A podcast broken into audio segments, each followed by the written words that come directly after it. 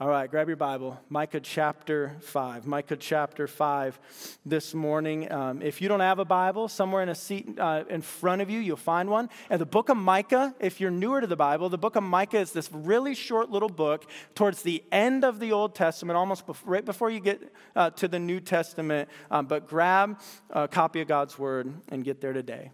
Now, we're in this Advent series. Now, um, I, I, one of the things that I think can be challenging, and I said this last week, especially if you've grown up kind of a lifelong churchgoer. When you come into the Christmas season, everything can become so shallow and sentimental.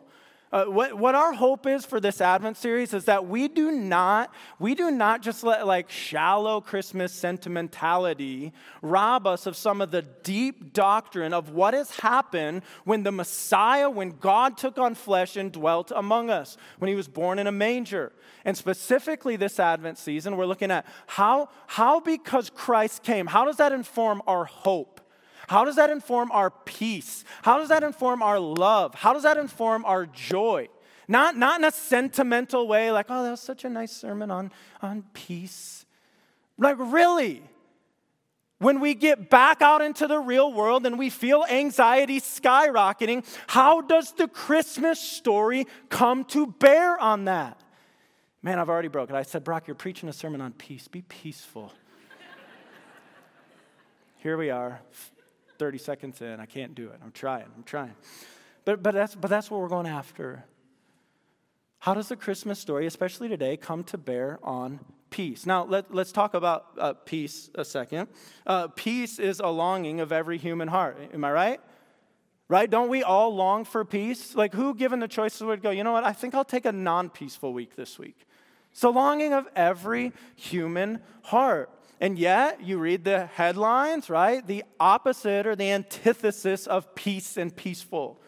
Uh, as we look at the, uh, as we look at anxiety in our culture, uh, across generations, anxiety is skyrocketing, especially for our younger generations. Millennials, Gen Zs are, are struggling with anxiety at an astronomical rate. How does the Christmas story lay on top of that come to bear on that?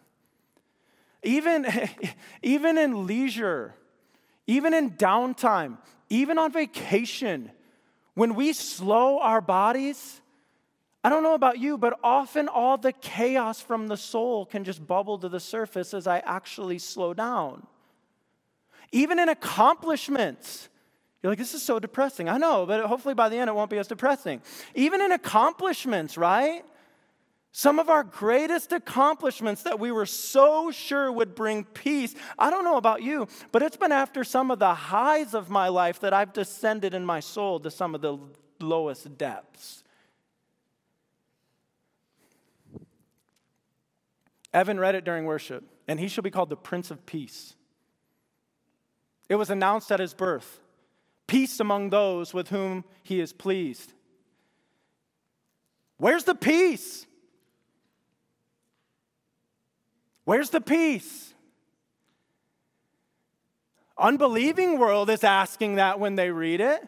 What is our answer to that? Where is the peace? Well, today, Scripture reminds us where our peace is. That our peace isn't found in the next accomplishment, the next opportunity for leisure. That anxiety doesn't have to skyrocket that the headlines, sure, they proclaim to us daily again and again at the lack of peace in our culture, but the Bible promises us a sure foundation of peace. Where does that come from? What does that look like? More importantly, who do we find that peace in? Who do we find that peace in?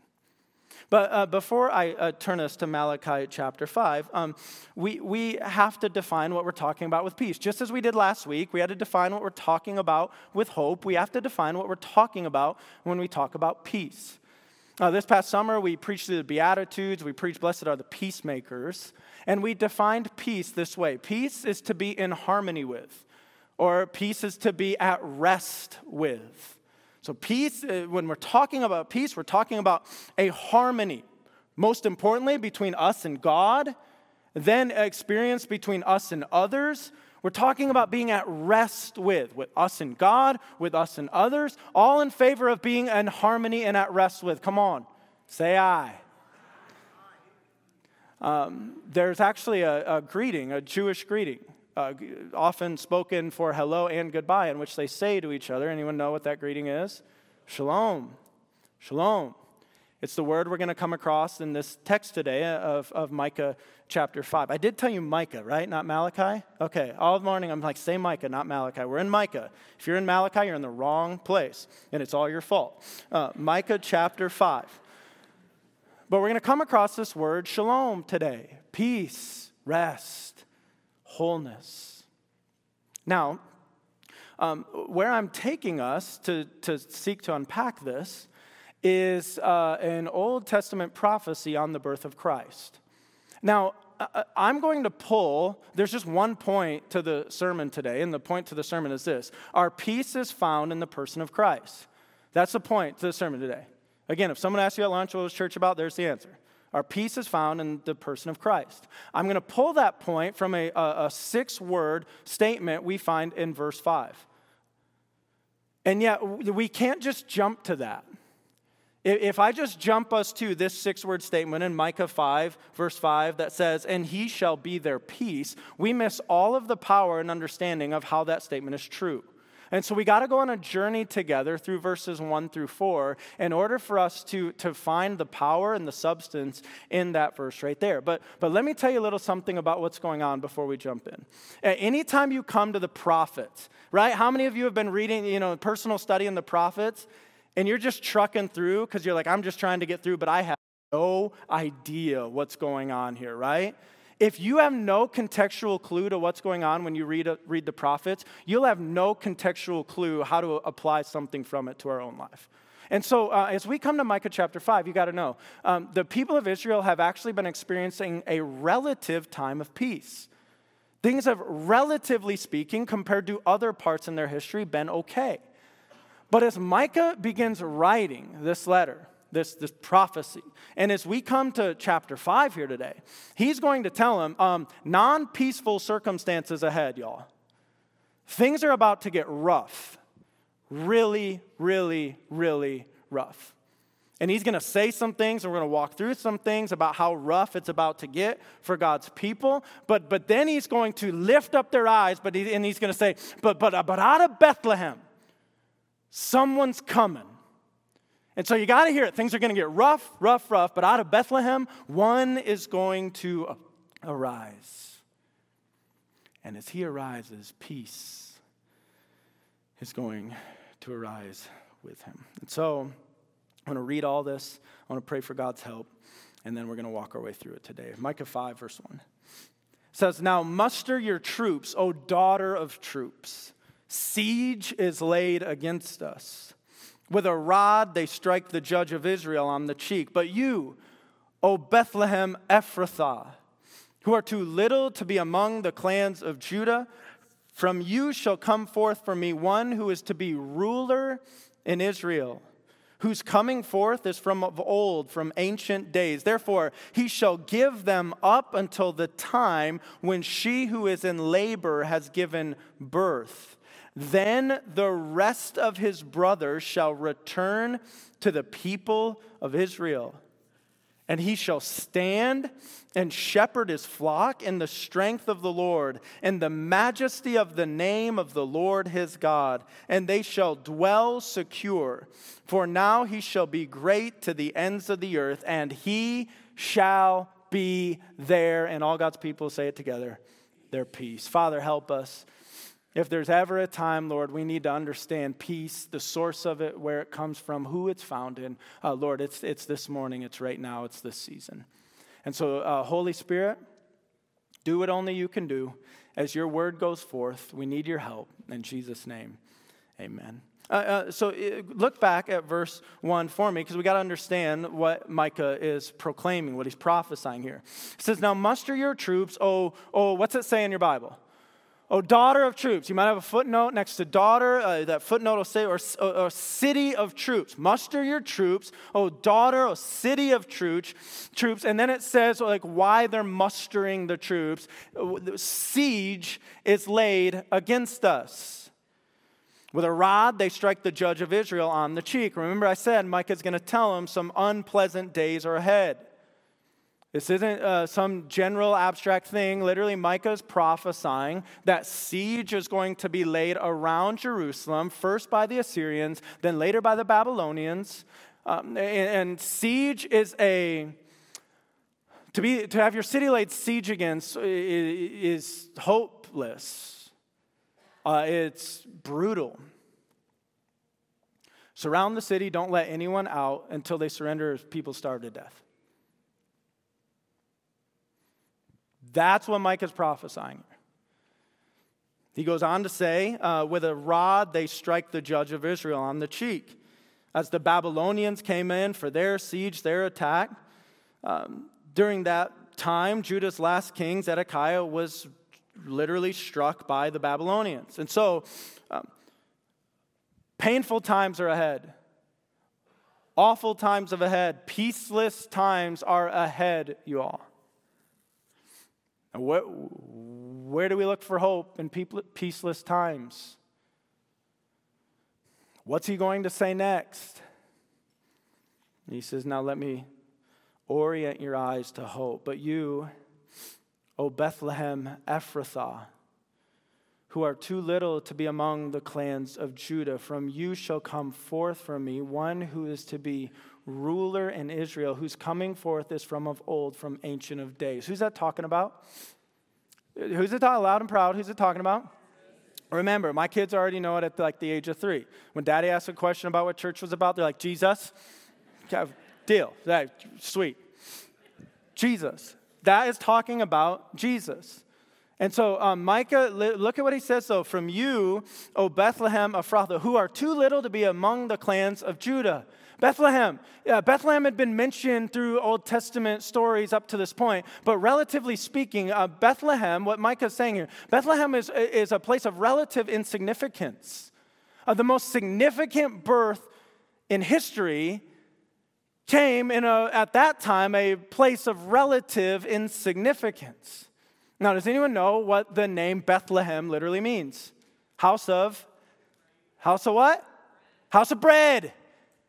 Bethlehem means house of bread. So from the house of bread comes the bread of life. This is how the Lord ordains it in a relative place of insignificance. The, the Lord raises up uh, this one who is to come. And now I want you to look at how this coming one is described in verses 2, 3, and 4. Uh, this coming one is described in some beautiful ways by Micah that the rest of Scripture uh, rallies around and substantiates. And so I, I want your help as we walk through this. From you shall come forth from me, I'm in the middle of verse 2. From you shall come forth from me one who is to be what? So he's going to be a ruler, He's going to be a ruler in Israel whose coming forth is from of old, from ancient of days. Therefore, he shall give them up until the time when she who is in labor has given birth. Then, then this is really important. Then the rest of his brothers shall return to the people of Israel. This ruler is going to be a unifier. He's going to rally the people back together. He's going to be a, a unifying ruler, a unifying king. And so I, I, want you to notice already um, this king language, this language of majesty. And, you, and stick with me here all the way to verse 5. You still with me? You still with me? You loving, eating the word of God right now? Because all this matters as it comes to how peace applies in our life. And so he's called a ruler. He's going to unify the people. And now look at this. Get ready to worship over this. Verse 4.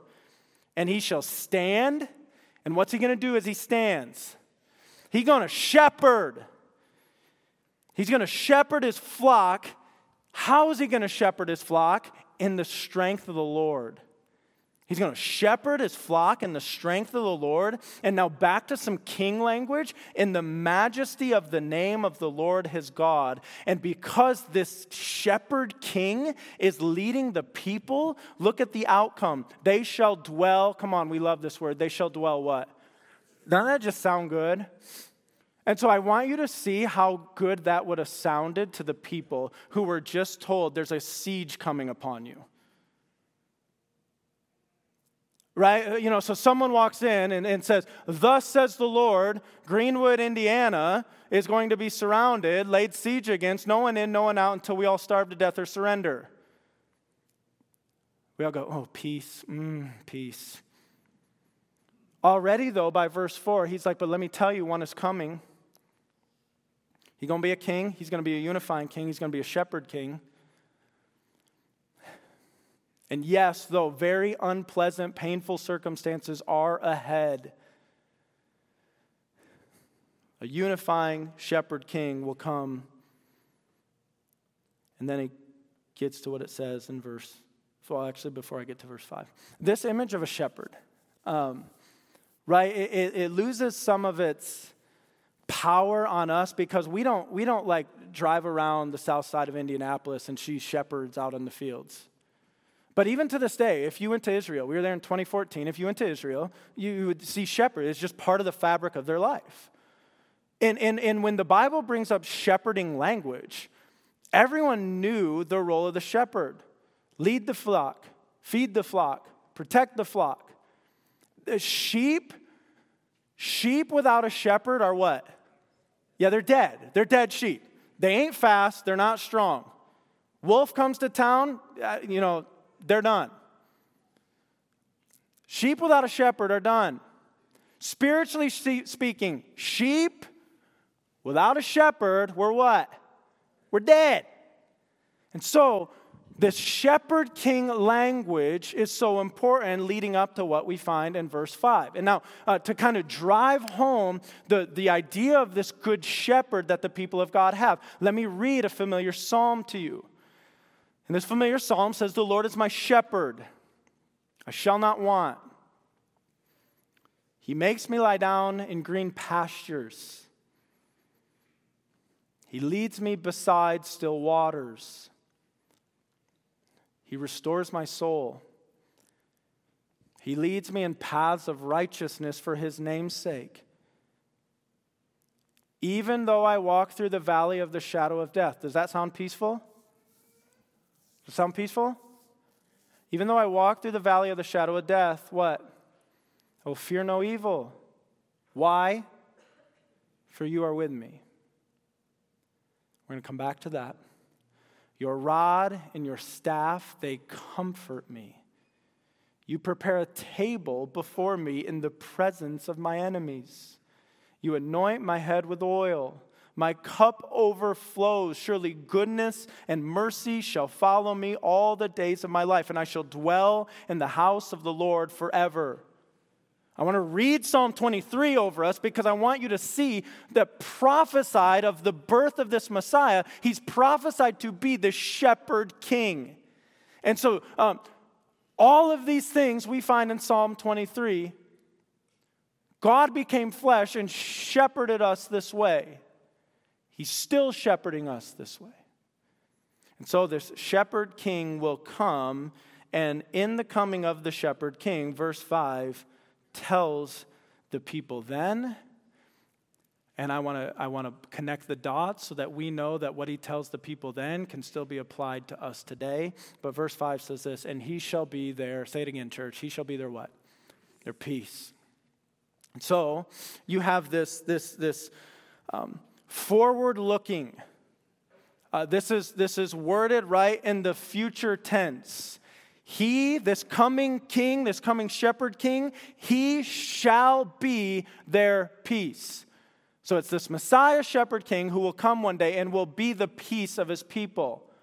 Now, I, I want, I want to jump to what, something that Paul wrote in Ephesians chapter 2 and I want to see, I want us to see how he wrote this in the present tense. But Paul writes this in Ephesians 2. It says, For he himself, and he's talking about Christ here, for he himself is our peace. And so, just like we talked about last week with hope, where do we find peace? Where? In who? In Jesus Christ. In the person and work of Jesus Christ. That is the source of our peace. And again, I know I said it last week and I'll say it every week of this Advent series. You all walked in here knowing that. That, for many of you, is not news to you. Let me ask us this How much, though, are we applying what we actually know? That's where I want to get to in this series. Let's not let that stay at shallow Christmas sentimentality. How does the fact that our peace is found in the person of Christ come to bear on our life tomorrow when your boss isn't happy with you? How does that fact come to bear on our life tonight when your five year old's scared of the dark? How does that come to bear on our lives when we watch the stock market ding, ding, ding, ding, ding? And PTSD of 2008 starts going, whoa, whoa, whoa, whoa, whoa sound effects included. That's what I'm after. I believe the gospel, the Christmas story, should come to bear on those realities. Do you believe that too? If he himself truly is our peace, if our peace is found in the person of Christ, that informs the way we talk to our five year old about why they're scared in the dark.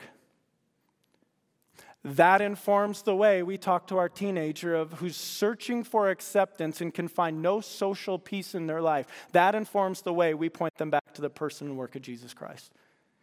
This informs the way we talk to the overachieving college student who every time an exam comes up, they want to puke with anxiety.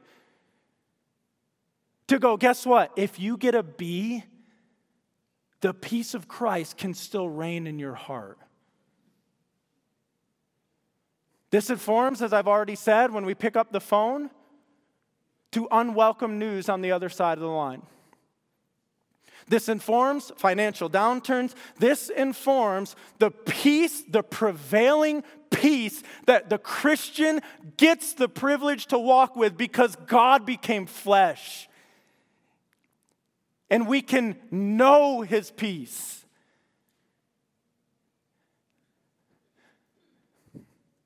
You with me? I know, right? Easy, though, to rally around at church on Sunday. Harder when we have to live it out in the day to day life. And so uh, let, me, let me just, let me try to even be a bit more practical with us. Peace this Christmas.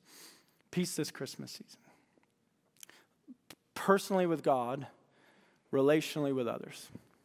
If what we've found here is that Jesus himself in his coming, in us knowing him, is literally the source of our peace that transcends any uh, peaceful or non peaceful circumstances that we're going to walk through. Because hear me now, I want to be a faithful preacher to you. The message of the gospel isn't come to Jesus and he will go before you like a peaceful plow and make sure you never go through any unpeaceful circumstances in your life. Let me just be clear that's not what the gospel promises. How many of you, since coming to Jesus, have walked through some pretty tough stuff? Right? But what we're trying to latch our heart onto today is that through any stuff, hard, awesome, anywhere in between, the peace prevails and remains in our heart. And so, personally, how do we start with an understanding of personally how do we have peace with God? I don't have these on the screen, but, but write them down if you take notes. Romans 5 1 says this Therefore, since we have been justified by faith, we have peace with God. Uh, literally, that verse just told us how we have peace with God. Therefore, since we have been justified, what's it mean to be justified? To be declared righteous Therefore, since we've been declared righteous before the Heavenly Father through what? Through, Romans 5 1 says, therefore, since we have been justified by faith, we have peace with God. Do you know? Sitting in this room today, you have to hear this. The only way you have peace with God is by being declared righteous through your faith in Jesus Christ, period. It's the only way you have peace with God. You will never uh, live a good enough life to earn peace with God. Uh, you, you will never live out this mentality where I did a few bad things over here in this season of my life, so I'm going to do really good things in this season of my life, and then maybe I'll have peace with God. That's not how it works. Peace with God is found. Harmony, a soul at harmony with, a soul at rest with God, is found through your faith in Jesus Christ. In the work he accomplished on your behalf for that peace. He left heaven, came to earth, laid in a manger, sinless life on your behalf, death that we deserve to die, laid in the tomb, rose victorious, ascended to the Father, advocating for us on our behalf. You must put your faith in the work that Jesus Christ has worked for you. There is no other avenue for peace with God other than that.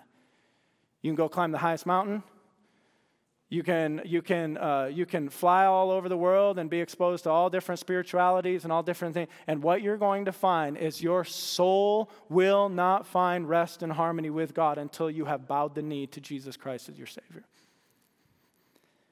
So if you've delayed in that, today is the day. If you've delayed in that, today is the day. I'm not going to give you some magical prayer to pray. When the Holy Spirit's drawing a heart to Himself, you'll hit your knees and you'll declare and you'll bow. But if the Holy Spirit's working that in you, today's the day to have peace with God. Now, how then do people who've experienced peace with God through faith in Jesus Christ, how do they relationally live that out with others? I mentioned before, we taught through the Beatitudes this summer. One of the Beatitudes says, Blessed are the peacemakers. Blessed are the peacemakers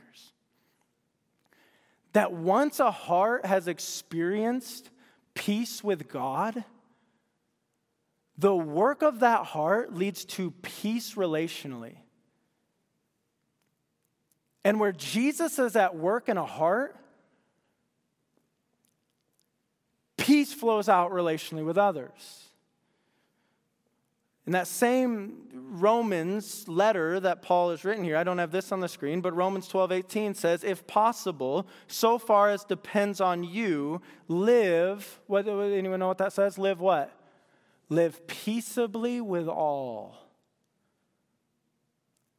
That's the work that Jesus accomplishes peace with Him vertically through faith in Jesus Christ. Once we've tasted this reality that He Himself is our peace, that when I know Him, when His Spirit is alive in my heart, I can, I can walk through any valley or mountaintop with His prevailing peace because who He is has not changed. That then has ripple effects. And anytime I'm not living at peace with someone or not doing all that I can to live at peace with someone, sin is hindering the peace giving work that Christ has won on my behalf. Say, for instance, you're backing out of a parking spot at Chick fil A this week, just for instance. And you're clearly backing out first. And the car next to you starts to back out. And then said car next to you honks at you for backing out first.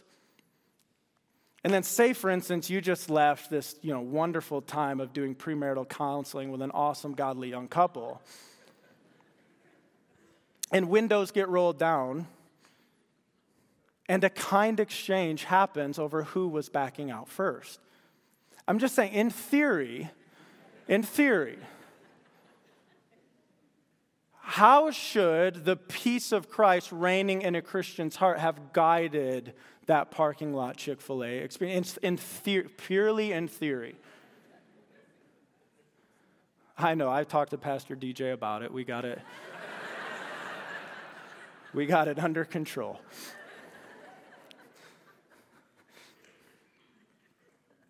But I am driving back down 65 going, Brock, preaching on the peaceful pastor.